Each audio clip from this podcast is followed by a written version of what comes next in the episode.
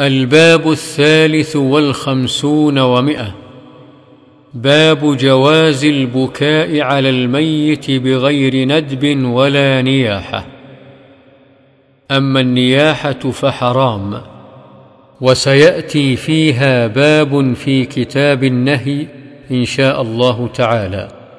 وأما البكاء فجاءت أحاديث كثيرة بالنهي عنه، وأن الميت يعذب ببكاء أهله، وهي متأولة ومحمولة على من أوصى به، والنهي إنما هو عن البكاء الذي فيه ندب أو نياحة.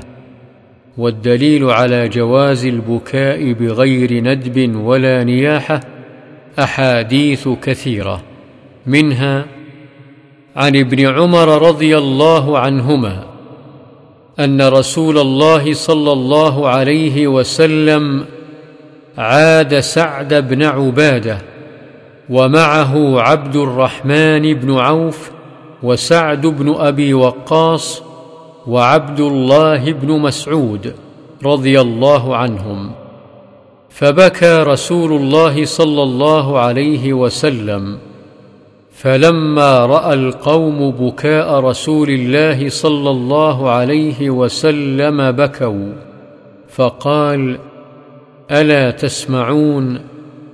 إن الله لا يعذب بدمع العين ولا بحزن القلب، ولكن يعذب بهذا أو يرحم. وأشار إلى لسانه. متفق عليه.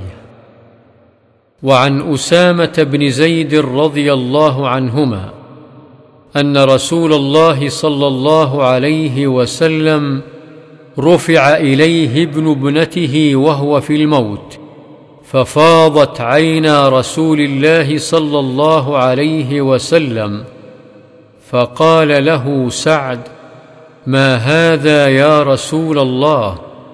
قال: هذه رحمة جعلها الله تعالى في قلوب عباده، وإنما يرحم الله من عباده الرحماء. متفق عليه.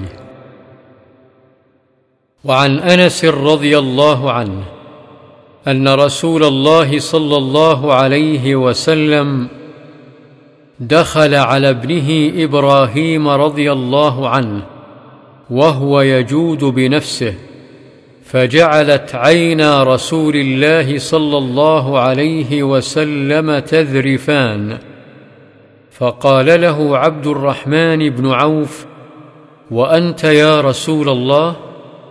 فقال: يا ابن عوف، إنها رحمة.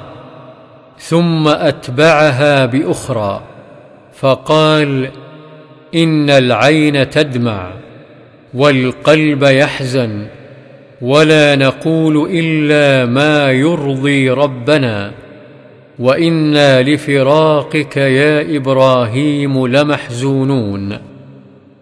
رواه البخاري، وروى مسلم بعضه.